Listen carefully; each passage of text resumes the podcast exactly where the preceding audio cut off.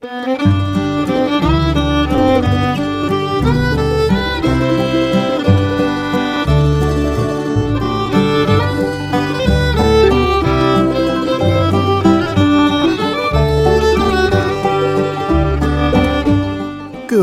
morning, Oregon. I'm Finn J.D. John, FJ at OffbeatOregon.com, and this is the daily Offbeat Oregon History Podcast. It's Monday, so this is an archive show. First published as a newspaper column sometime in the last 10 years. Thanks for downloading, and I hope you enjoy the show. This story was first published on August 8th of 2010 under the headline How Oregon Almost Became a Part of Canada, eh? Here we go. The story of John Jacob Astor's Pacific Fur Company expedition to Oregon in 1810 is remembered today, if it's remembered at all, as a dismal failure. Dozens of people died, his ship sank, and he ended up selling Fort Astoria to the British at a severe loss. But what most people don't know is that if Astor's explorers had stayed home, the Oregon Territory would probably be a Canadian province today. Here's the story. The Astor expedition left shortly after Lewis and Clark got back. It involved two journeys, one by land and one by sea, to the mouth of the Columbia to set up a network of trading posts there. The project was ill starred from the start. The ship Astor sent around the Horn, the 94 foot, three masted windjammer Tonquin, was captained by a tactless, arrogant ex Navy officer named Jonathan Thorn. Thorn, when he got to Astoria, insisted on sending a rowboat out to scout the channel immediately, despite the heavy seas. The first boat was never heard from again, the second was almost lost, and a third located the channel for the Tonquin but swamped and sank before it could get back to the ship. So the Tonquin sailed into Baker Bay and founded what's now Astoria. Then it put back out to sea and headed north, making for the Russian colony of Sitka. It never made it. Thorn's personal style infuriated not only his passengers, but also the natives who came to trade with him. This last item proved fatal when, during trading on Vancouver Island, he had the local tribal chief thrown overboard, apparently thinking the soaking would get him to lower his asking price for pelts.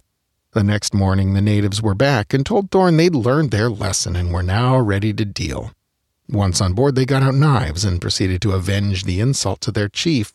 The next day, someone touched off the powder magazine, and that was the end of the Tonquin, along with most of its crew and a great many natives as well. But by then, the damage had been done. Thorn's bargaining style had not only cost the expedition its ship and left the surviving Astorians stranded in the wilderness, it had angered natives all along the coast. The people the Tonquin had left to found Fort Astoria on the northwest tip of what's now Oregon had a lot of fences to mend, and many of the natives clearly didn't plan to leave them alive long enough to mend them. In desperation, Pacific Fur Company partner Duncan McDougall pretended to have a quote, bottle of smallpox, which he would uncork if attacked. This kept them alive, but made them even more friendless. Meanwhile, Astor's overland expedition was working its way westward more or less along what would become the Oregon Trail years later. The overland party fared a little better than the seafarers, in no small part because of the presence of Marie Dorion and her family. Things went relatively well for them at first. But about halfway through its journey, the overland party, like Captain Thorn's Argonauts, fell victim to arrogance. This time it was the French voyageurs in the party. Overconfident in their skills as river navigators, they convinced the rest of the team that they should give up their horses and take to the river, Henry's Fork, which drains into the Snake. Anyone familiar with the Snake River's reputation for navigability can guess what happened next they found themselves stranded in the middle of the Snake River Desert in what's now southern Idaho next to an utterly non navigable river. Most of the overland crew managed to get through one way or another, but they only beat a rival British expedition by a few months and they utterly failed to establish a credible land route. With the Tonquin gone, the British in control of the high seas, and the War of 1812 breaking out, Astor gave up and sold out to the British.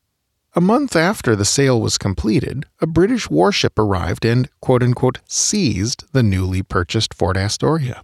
When told that he was seizing British property, the captain replied that his orders were to seize the fort and an order was an order. Now comes the interesting part.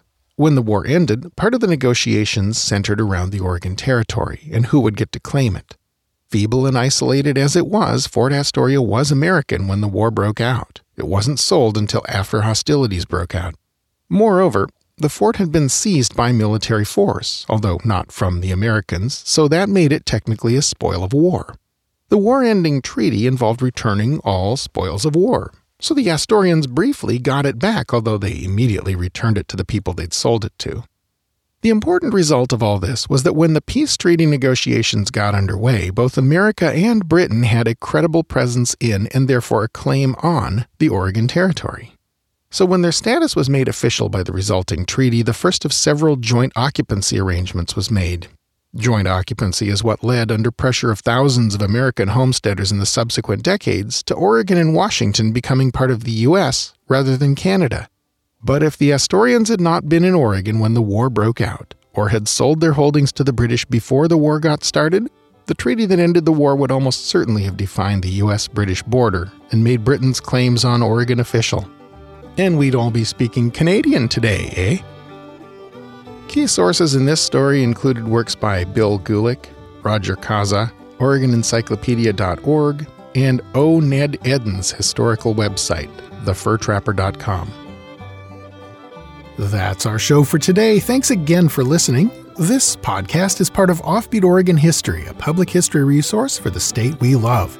What you've been listening to is one of more than 500 stories originally created and published as newspaper columns in first run syndication between 2008 and today. You can read them all at offbeatoregon.com. Other Offbeat Oregon goodies include an active Facebook page, a Twitter feed, a ton of historic photos, and a bunch more stuff, plus a book, including visuals for today's show and full citations to sources. All these things are accessible via our hub page at offbeatoregon.com. This podcast is covered under a Creative Commons license. For details, see offbeatoregon.com/cc. Our theme music is by the Atlas String Band and was written by Carmen Ficara. Listen and download more at atlasstringband.com. Questions, critiques, ideas for a future episode? Email me at fj at offbeatoregon.com. Episodes of Offbeat Oregon History are uploaded around 6 a.m. every weekday, so the next one will be on your device and ready to go before you know it. Until then, go out and fill up the rest of the day with good stuff. Bye now.